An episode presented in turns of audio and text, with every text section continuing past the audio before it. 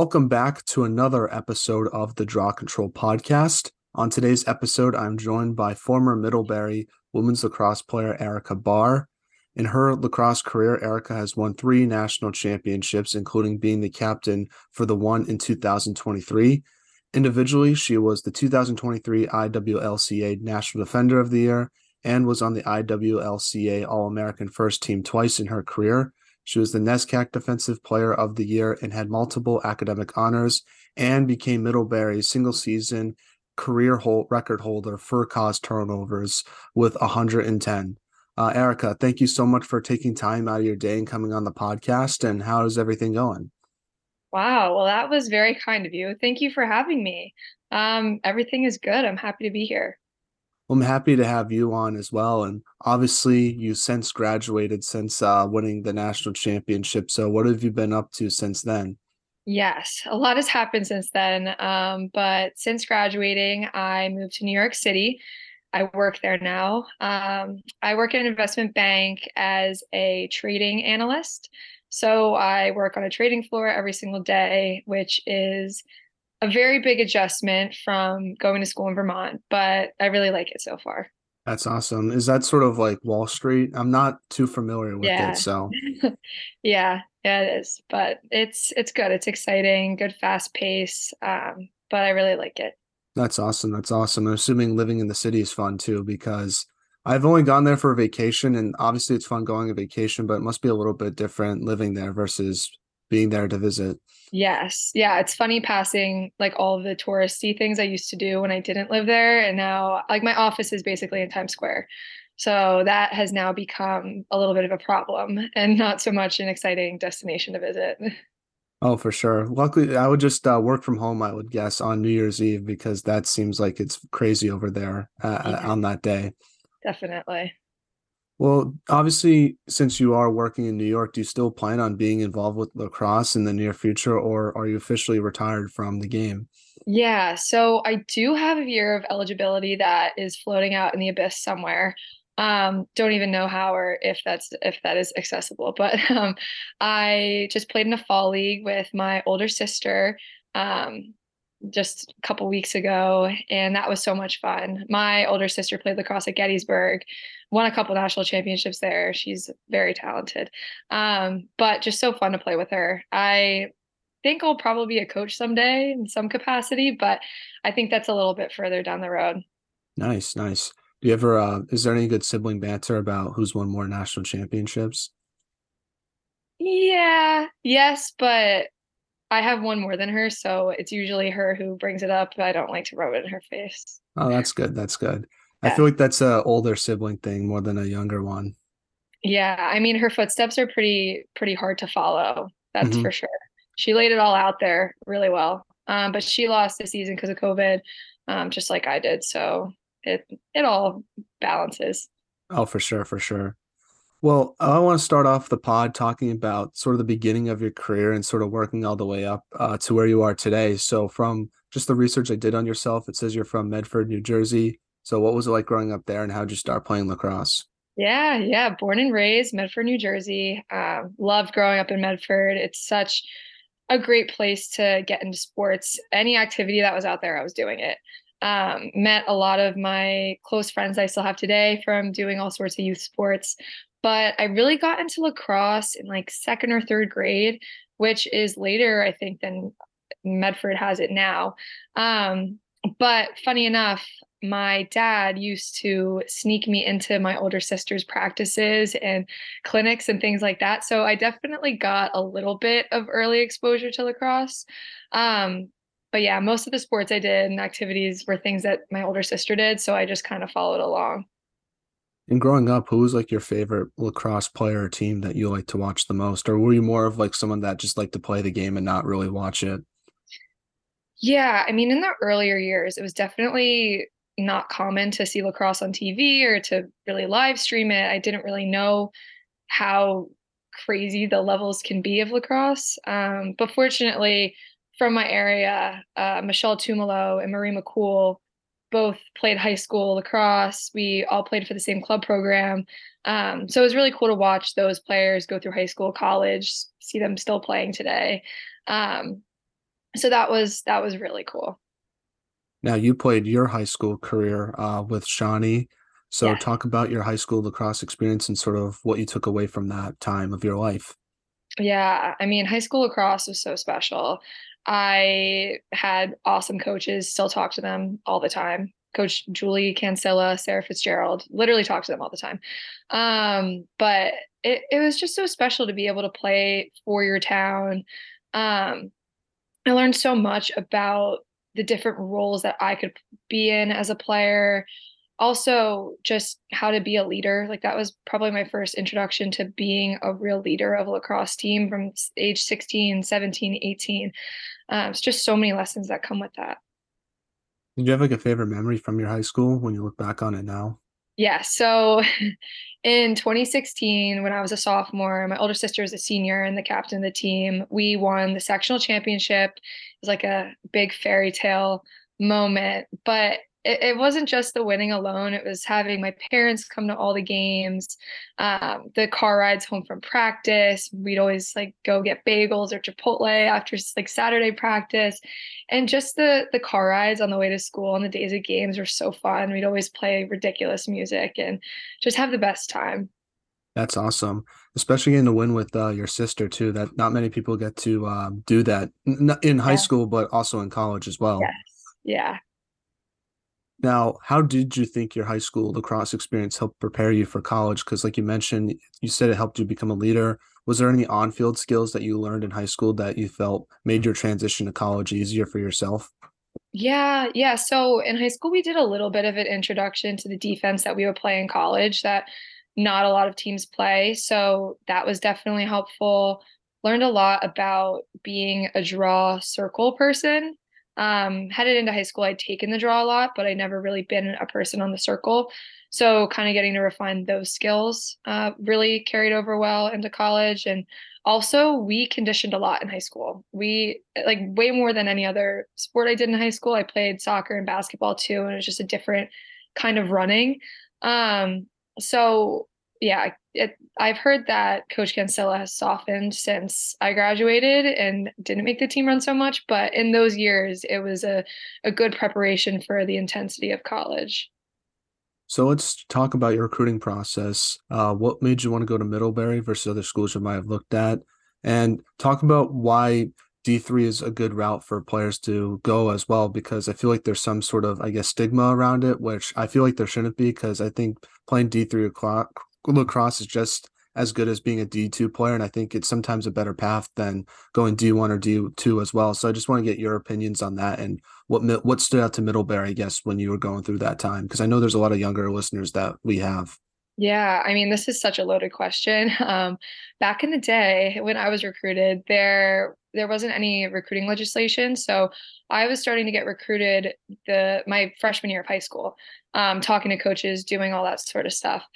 But I initially was D1 or bust because that's what everyone did. That's what the club programs were saying to do. You you play Division One lacrosse. It's a great opportunity, and it is.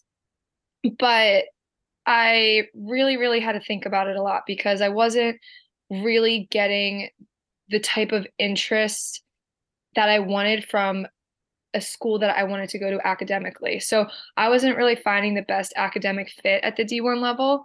And that was a hard pill to swallow because, you know, I could have played at other Division One schools that just didn't really suit my college desires really well. Um, if that makes sense. But I really think it's just such a individual to each their own process and I think a lot of young girls fall into the the I want to play D1 or bust like I want to wear the sweatshirt and sign the piece of paper and you know get the D1 clout and get the the cool sneakers and the sweatshirts and things like that. Um, it's definitely a little bit more glamorous in that way, but at the end of the day, your day-to-day happiness in college means so much more. And to to go to Middlebury and satisfy everything that I wanted was way better than signing a stupid piece of paper my senior year of high school in front of a camera. Um, you know, like I got to the point where I was like, I want to win a national championship. I want a great education, hopefully get a job that I like. And that would be a dream come true. And for all those different things, Middlebury was an absolute no brainer. Yeah. I also feel like from I would much rather play on a D2 or D3 team than just be sitting on the bench the entire time on a D1 team as well. I feel like people don't take that into consideration as well. And like you mentioned, obviously academically, if there's a place that fits you better academically, that's obviously more important because after you graduate, that's going to be more beneficial to yourself um, when when you uh because you can find a job you like more and you get to find yourself more as well so i'm totally with you on that so i'm glad that i feel like now the stigma is starting to come off of it yeah. a little bit but i feel like it's still there sometimes at yeah. least from my perspective it, it's very much like to each their own you know some people they like i wasn't going to be playing professional lacrosse i wasn't going to be a coach like I knew my career was not going to be in lacrosse and therefore like it's just everyone has their own path and i just think it's really important that people find that path um you know and it doesn't have to be a division one division one path you can have a, an absolutely amazing experience doing something different how familiar were you with the middlebury lacrosse's like success when you were going through your recruiting process yeah honestly so I didn't realize this is like so bad on my part. I didn't realize how storied of a program it was. Um, I known that they just won the national championship in 2016. Um, knew that they were always in the running in some capacity, but I people from my area in South Jersey really don't play sports in the NESCAC. Most of my friends had no idea where I just committed to college, just because you know not a ton of people go to Middlebury from this area.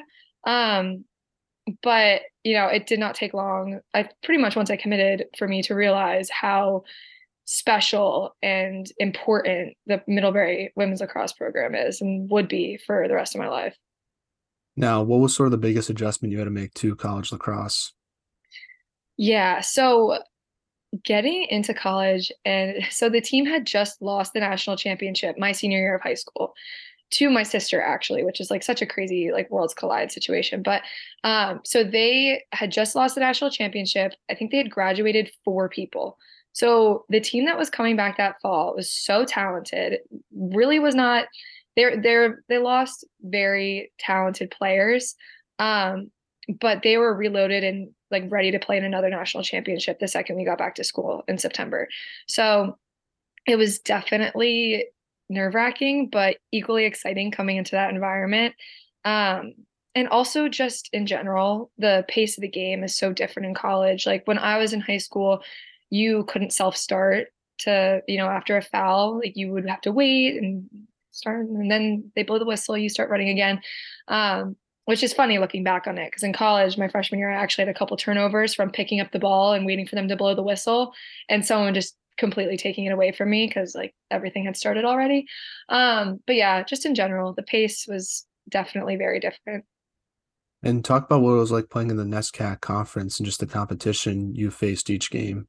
Oh, I mean, the NESCAC is the real deal when it comes to Division three lacrosse. If you look at the top 25 teams in D3 lacrosse every single week, like when the, the polls get released, you'll find, I think, probably six or seven NESCAC schools in the top 25 every single week. Um, and that was really cool because our schedule stayed competitive the entire year. And while other teams in other conferences didn't have comp- as competitive conference tournaments, we were playing some of the best teams in the country right before NCAAs. And that is by far the best way to prepare for a playoff run um, is to, you know, be playing some of the top teams in the country right before it starts. Now, during your freshman year, your team won the national championship. So, just talk about that particular national championship and what you took away from your first season in college lacrosse, especially since your role on that team was a little bit different than the next few years uh, you were going to have with Middlebury. Yeah, yeah. So I was very fortunate to contribute a lot um, my freshman year alongside, like I said before, so many returning players who had logged so many minutes and started so many games. So to be able to play with them was just surreal and was grateful for every second that I had that I got to be out on that field with them. Um, and I, I think while I, I didn't really know it at the time, I think the biggest thing I took away from that season was just the culture and the leadership instilled by that class of seniors because you know I didn't know it at the time, but we wouldn't have another season until 2022. And we kind of had to to take what those seniors had given us those years before and move it all the way forward a couple years and show everyone else what the program was like. So I, I just really think that year was just so much about what Middlebury lacrosse is and will continue to be. But like that's just like in my mind as the culture of the program. Yeah, and I feel like that's a good segue to one of my next questions because obviously Middlebury might be one of the most successful lacrosse programs in the last 10 years. So just talk about the culture of Middlebury lacrosse and just how you guys maintain so much consistency, especially during your career, where I feel like you only lost like three games in your entire collegiate career, which is pretty incredible to think about. And how did your team sort of handle the pressure of being highly ranked and having a target on team on your back, no matter who you faced each game? Yeah. Okay. Another loaded question. Um, but I mean, I apologize about no, that. you're good. I think a lot of it starts with just the amazing coaching staff. Um, KP Livesay, unreal head coach. Amy Patton, instrumental. And also having Katie Ritter and Danny Ellis be there during my time at Middlebury was just absolutely phenomenal. They do such a good job recruiting top talent. Um, but not only do they recruit talented players, there's just a level of consistency, just devotion to hard work that never wavered in my time at Middlebury. If I went to the athletic center at seven in the morning on any given day to go run on my own or lift or do wall ball or footwork or anything, there would always be like six to 10 other girls in the team doing their own thing too. And the cool thing about that is that like nobody asked us to be there. there no coach was telling us to be there, but there was just this intrinsic motivation for everyone to show up and to put in the time for each other was it was just so special. Um yeah i mean it it really was just just commitment. And we didn't have coach practices for a lot of my falls at middlebury. Uh, they there's rules in the NESCAC where you cannot have a, like a standard fall ball. So we were practicing just us no coaches three days a week from the start of the school year until the start of our first day of practice in the regular season. And I'm I I, feel like it's correct to assume that other teams don't do that, but um, just the commitment level was never wavered. Now, during your sophomore and junior year, the season was canceled due to the pandemic. This is going to be another loaded question, so I apologize about that. But how did you handle the challenge of not playing games and deal with the uncertainty of when you were going to play again especially since when you knew you're going to play again, it was going to be a lot of new players. It's sort of weird how it worked. Like your first year, it was a lot of experienced players that you got to play with. Mm-hmm. Then the 2022 season, it was sort of the opposite of that. It was like a lot of like inexperienced players that um, you had to sort of teach of what it was like being a Division three athlete. Yeah, I mean, it was so weird going from being kind of like that last defender to, to get minutes on the field my freshman year to being like one of the only people who had ever really logged a career game um, on the defense. So that was definitely a big adjustment. But going back to 2020 and losing that season was just so devastating. I mean, as it was for so many other college athletes. Um, but we were 3 and 0. We were number one in the country at the time. We had such a talented team. And, you know, that senior class was amazing. And it was just, you know, awful losing that season we thought it's okay, like we'll we'll get next year, and then it all just kind of happened so fast that you know it, it just things weren't able to be put together in time for us to be able to play in 2021 and that was a very different feeling because other teams were playing in 2021 it was not like 2020 when no one was playing at all um or 2020 no one was playing at all but in 2021 everyone it felt like everybody else was playing but us. And that that stung especially seeing some other NESCAC teams play. Um, but in that time this is like makes it all better. In that time so many of us had actually taken time off from school entirely. I took that semester off from college hoping to reclaim some normalcy on the back end of my college experience. And that's the only reason why i got to stay and play in 2023 so i lost two seasons. I only played three um, but you know, taking that time off and making that sacrifice, and so many other girls in the team did too, ended up being such a good decision. And let's skip ahead to your senior year in 2022. I want to ask you about the NESCAC championship game where you guys lost to Tufts. And the reason why I ask you this is because you ended up playing Tufts and beating them in the national championship game that season. What did you learn from the NESCAC championship game that you think helped your team out in the NCAA tournament? And what did that championship mean to you, especially ever after everything your team sort of dealt with the last two years? Yeah. Yeah. Okay. That that was a tough day. Losing the Tufts in the NESCAC championship on our field in Middlebury. Um, that was really hard, but I think it taught us a lot. And I'm not sure we would have won the national championship if it wasn't for that day. I remember so vividly standing on the restraining line, watching the clock go down to zero and watching the other team celebrate on our field. Um, I was actually the last person on the, the field that day. I my parents were almost like, "Come on, Erica, like get off the field." But I stood there and I watched the entire time while they celebrated, just feeling all of the emotions, like just the desire to get back out there on Monday, to to play that team again, to have that moment again. And I think a lot of the other girls in the team felt the same exact way. Um, because when we came back to practice that next that next week, we kicked it into a gear that I have never seen otherwise. Like I have never been a part of such an intense dialed period of lacrosse in my life because we wanted that back so badly. Um just I remember going through NCAAs where like we like we were just so so driven to win. Um and the night before the national championship when we knew we were playing Tufts, I remember KP, our coach, so when we were all having a team meeting, she said, you know, this game tomorrow, and if we like if we win this game tomorrow, it wouldn't have been right if we didn't get to play this team one more time. Um, and that made us all like, yeah, like that's what we've been working for ever since since that day. Um, so that win was really exciting. I mean, just such a special win. Uh, probably the most, the, probably the most special win in my career, and also just meaning so much after having two canceled seasons, having a season go on without us, and seeing other teams playing and winning without us even there.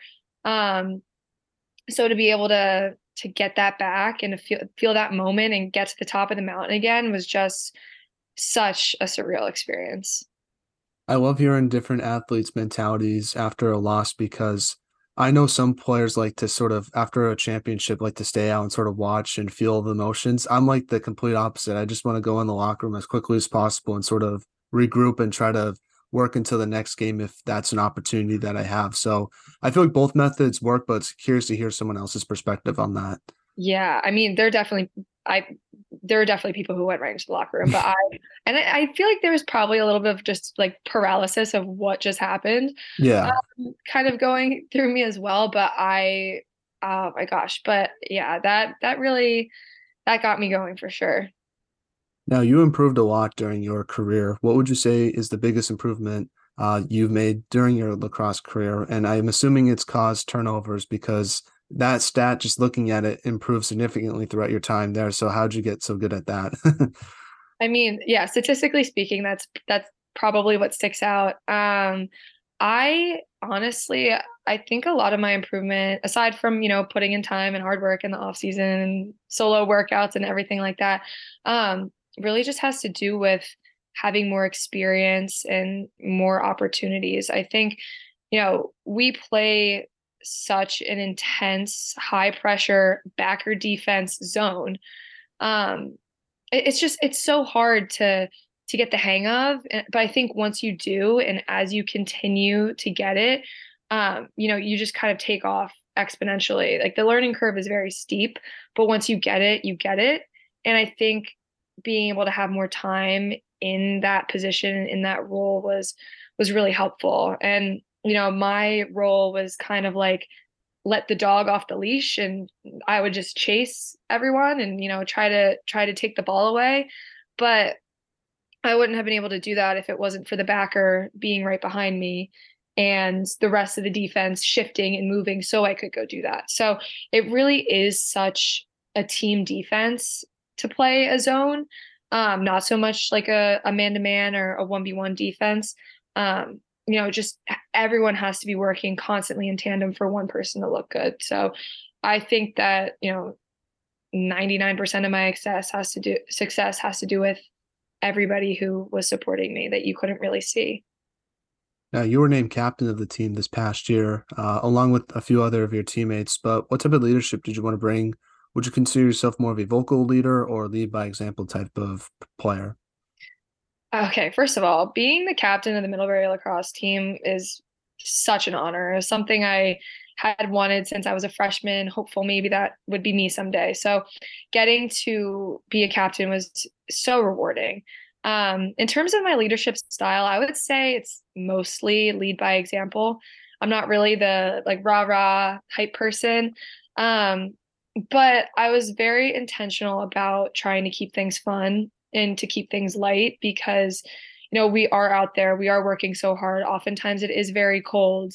So i think there there needs to be some you know kind of lightness and, and fun happening at the same time because at the end of the day like we're here because it's fun and we love each other and we love lacrosse. So um lead by example but like also have fun at the same time at the right moments. Nice. What would be example of like having fun with just like dancing in the middle of practice yeah yeah like you could say that or just like telling jokes or you know engaging with the group like the thing about being a captain at a NESCAC school or a school that doesn't have fall ball with a coach is that you are planning like you are planning practice, you are getting the equipment, laying cones down, reserving gym space, reserving field space, coordinating time slots, making sure everyone can get there, communicating with the other sports captains. Like it is such it, it like once we got into the regular season and the coaches do all that and like the administrators do all that, it's so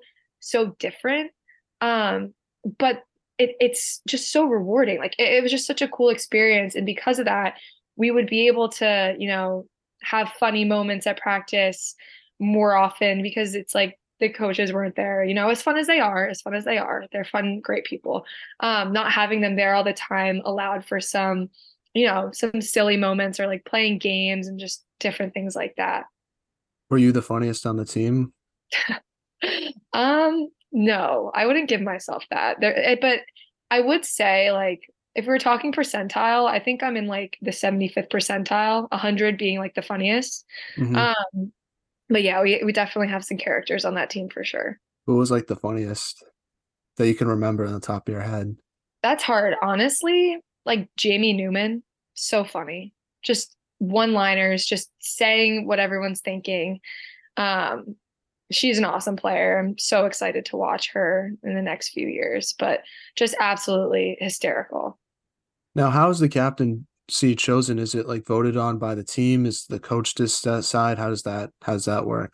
Yeah, so everybody votes at the very end of the season for the next year's captains, and then it gets announced gets announced like right after the season ends and like the final team meeting for the year, like right before graduation. Um, so I'm assuming it's a vote situation because we all voted. Um, I'm sure there's some kind of coach input, but I really do think it's a, a voting situation. Now, your fifth year, your team went undefeated to win another national championship, the third one in your career. What did this one mean to you? Mean to you, knowing it was your final championship with Middlebury, and what you overall take away from your fifth year? Pretty good, good cool way to go out. Uh, not many yeah. players get to say that. So, Yes. I mean, can't have any complaints about an undefeated senior season. It made all the sacrifice of taking time off and maneuvering my class schedules and like having to be a special student. It, it made it all so worth it. I mean, even if we didn't win, it would have been worth it just to have more time with those people. Um, but it, it, I mean, it's the cherry on top. It was just, it was a, just a surreal way to end my college career um, just surrounded by so many people I love and to to really cap it off nicely. Um, and I like I've said I I only had three seasons at Middlebury and like as much as I would have loved to have four, I would have loved to be able to play four years of college lacrosse. Um, but those three years I feel like are better than any four years I could have had anywhere else, honestly. Yeah. And obviously now you're an adult working. So how do you think your Middlebury lacrosse experience has helped you as an adult being in the workforce? I mean, Middlebury's already given me everything. That's like I could write a novel on this. Um, aside from the great education, a job I like, lifelong friends, like those are all those things right there, everything and more. Um, but in terms of what the programs taught me, learned a lot about resilience and sacrifice. A lot of that came during COVID. And also just discipline, you know, like showing up in the early mornings. Like I I wake up between the hour of five and six every day now. And I think getting up for lacrosse commitments has definitely helped with that. Um, and those are more rigid things, but also just showing up for myself, showing up for others, you know, put prioritizing the people that I care about most. Just a lot of of softer softer skills as well. Um, you know, just things that I'll carry with me forever. That's awesome. Do you plan on going back uh, to a game this year? Oh, I'd love to go back to a game. I mean, if my if my work schedule allows, I think mid plays my dad already like has the whole schedule out. My dad is like the most he makes brackets, he does everything. He is obsessed. Um, but if Middlebury and TCNJ play each other at TCNJ, I think it's a pretty easy train from from New York City to to go see that game. So maybe I'll be able to do that. But I will be watching and live streaming and cheering on from afar for sure. That's awesome.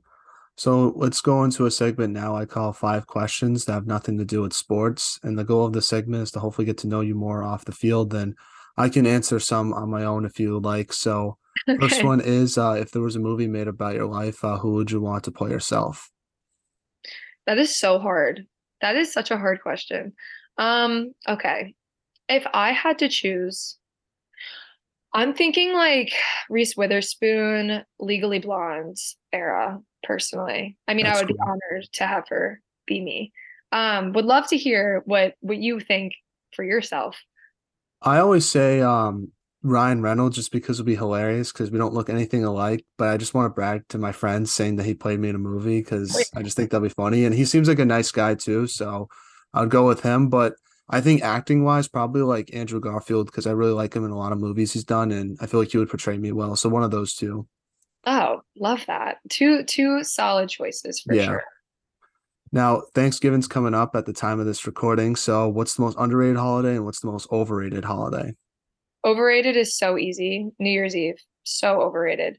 Um, I feel like there's just a lot of expectations built around New Year's Eve and like what are you gonna do? What are you gonna wear? Like uh, especially in New York City, you know, you have to like buy super expensive ticket to go to something, and then if it doesn't meet your expectations, just like whatever. Um, also the whole new year thing and like change. I don't do well with change. I cried at my entire graduation. Like change is just not my favorite thing. Um, so that's how I feel about that.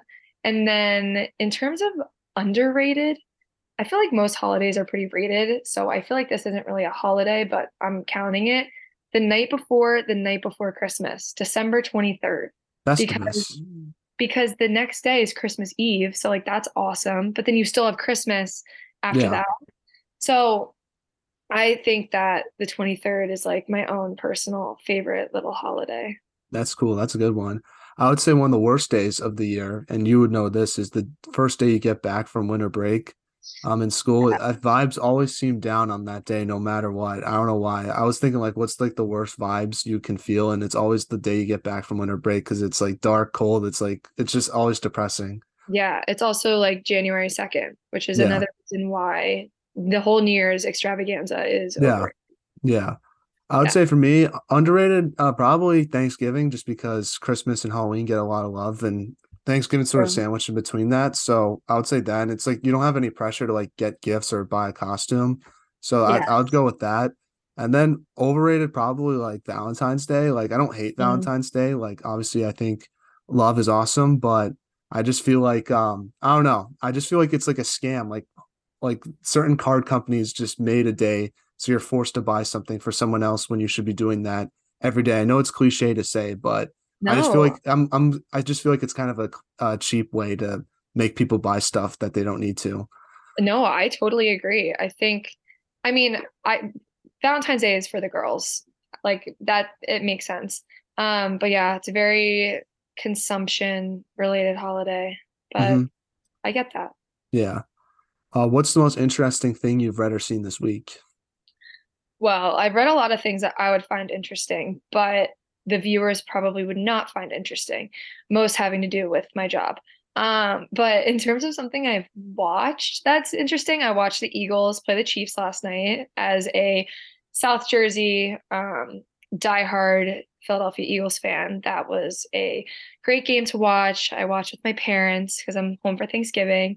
Um, and so that that was very interesting to me. Yeah. Uh, I'm a huge Patriots fan, so mm. it's that Super Bowl that the Eagles won always will make me upset because Tom Brady probably had the best game of his career, throwing like over 500 yards, and they still lost. So that one always, I always think about how that should have been what that was the one that got away for him. Well, that game was actually on my 18th birthday. Oh, that oh, was cool. like one of the best days ever, my senior year of high school. It was so much fun. So I'm sorry that that wasn't as good of an experience for you. It's fine. It's fine. It's fine. It, we won three other ones after that. I was so say I don't that. um, no, that I think the most interesting thing that I saw was probably like I've been I've been watching like some TV now since I've had some time off, and I saw I've been watching Breaking Bad for the first time, um, ever, and I know that's a popular TV show, so it's pretty good. And then yeah, that's about it. Really, just a lot of sports stuff that I think Love viewers that. probably wouldn't be interested as well in. So Love that. Love that. now, last non lacrosse question is what is one item on your bucket list that you hope to accomplish one day? Oh, well, I don't really know if this is an accomplishment, but I would love to like live in Italy for a couple of months, travel a lot. I have a lot of traveling plans and things that I'd like to do in that capacity. Um, another thing that I might want to do, I have like all these ideas for my future. I either want to have a small farm and perhaps in Vermont because of my awesome experience there, or I want to own a cheese store because I think that would be so cool. There's one down the shore where I go every summer and I feel so safe there. So I think I need to have my own. I think for me, just travel different spots. Like I love to see all the national parks and do that stuff. I think that would be a lot of fun. So something like that. Love that. Great idea. All right, so back to some lacrosse questions now. Uh, one I want to ask you is just a basic one. What should be done to help grow women's lacrosse? I feel like it'll be obviously. I think a lot of D one programs are very noticeable on TV, and they, obviously they still need to grow as well. But how do you get it to where like like more people start watching like Division two and three women's lacrosse and getting that started as well? Yeah, I mean that's such a hard question because I love watching lacrosse. Um, but just even in general, I think like every year my sister and I and my family we get the ESPN Plus package to be able to watch college lacrosse in the spring. Um, and even with that, and those are like the top D1 games, there's some conferences that don't even go on ESPN Plus. And the fact that you even have to pay for ESPN Plus to watch those games is a little disappointing. Um, you know, I just think if more games could be on regular television, that would be awesome. So more access for people who don't pay for ESPN Plus. And I think you kind of have to start there before you even make your way down to like the rest of Division One and then to to other games. But you know, like the NCAA does a good job of streaming the Final Four and championship games for Division Three, uh, which is really cool. And but like we don't like it would be cool to get something like that on TV as well, even if it's just for like the final four, the national championship. And I think it will get there in due time, and a ton of progress has been made. Um, but I just know that if I were a little girl watching, I would be over the moon to be able to watch lacrosse on TV. Yeah. Well, how do uh, people watch Middlebury lacrosse? Is that streamed or is it something? Yes. Like, yeah, yeah. You know more about that than me, so. Yeah, yeah, yeah. It's streamed on the NESCAC Sports Network. Um, they do a great job especially given the fact that it's usually snowing sideways or raining or something like that. The weather's not super great in the springtime when the spring is in February. Um, but yeah, it's uh it's fun. The announcer for our game does a great job. That's awesome. What was yeah. like your favorite uh road uh place to play in in your college career at Nes uh, NESCAC? Yeah, that's hard. So Hmm. In the NESCAC, it's I guess it's a little bit of a different story. I know Wesleyan has a really good sound system and they had a really good warm-up tape. Um, so we really liked that. But outside the NESCAC, my freshman year, we played at Salisbury, and they have a great stadium with like the instant replay screen.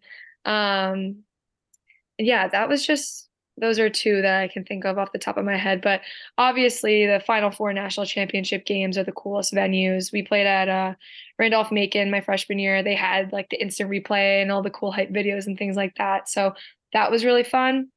But um, Roanoke does such an amazing job. They host so many D3 championships. So playing there this past spring and the spring prior for Final Four weekend was also really awesome. Just great facilities. Well, Erica, it was so much fun having you on the podcast. One more yeah. thing before you go is do you have any shout outs you want to give uh, to any of your family members, former teammates, and friends? And who should we have on the podcast next? Oh, that's so cute. Okay. Well, I feel like I've talked about my family a lot, so just got to give them a shout out. My parents are the best. They traveled so far all the time to come watch me play. My dad is just I like I said before, he's obsessed with uh he's obsessed with lacrosse and, you know, all the sports that my sister and I have done through the years. So just to have such a great support system here at home is just I'm very very fortunate and extremely blessed. Um, and to answer your question about who to get on here next, I'm going to push your boundaries a little bit here, but I think you should get a coach on here um, at some point. Either, you know, like Cathy Reese from Maryland or Amy Patton from Middlebury College. That woman is a legend. Coached at Dartmouth for a long time, coaches at Middlebury now. Um, just, you know, get a, get a coach on here sometime. Stir the pot a little bit. Yeah it's hard getting coaches on. I'll tell you that. Um, I, will yeah. we'll, I'll try my best. Uh, we'll definitely try to get one on soon. But um, yeah, definitely, I definitely do that because I'd love to hear sort of the perspective of recruiting from the other side, trying to find yes. players because that's so. I feel like a lot more interesting than hearing it from a player's perspective. Uh, no, no offense. So no, not taking. not taking. Well, Erica, I'll give you a shout out because I really appreciate you coming on the podcast. Thank you so much uh, for doing this for me. It means a lot. I think you're a great player, but an even better person. So I just oh. want to let you know that. And uh, best of luck um, in your future endeavors um, in New York City. Enjoy it. It seems like a fun city to live in. Thank um, you. And yeah, thanks so much for doing this. And obviously, best of luck uh, to your former teammates as well. Thank you.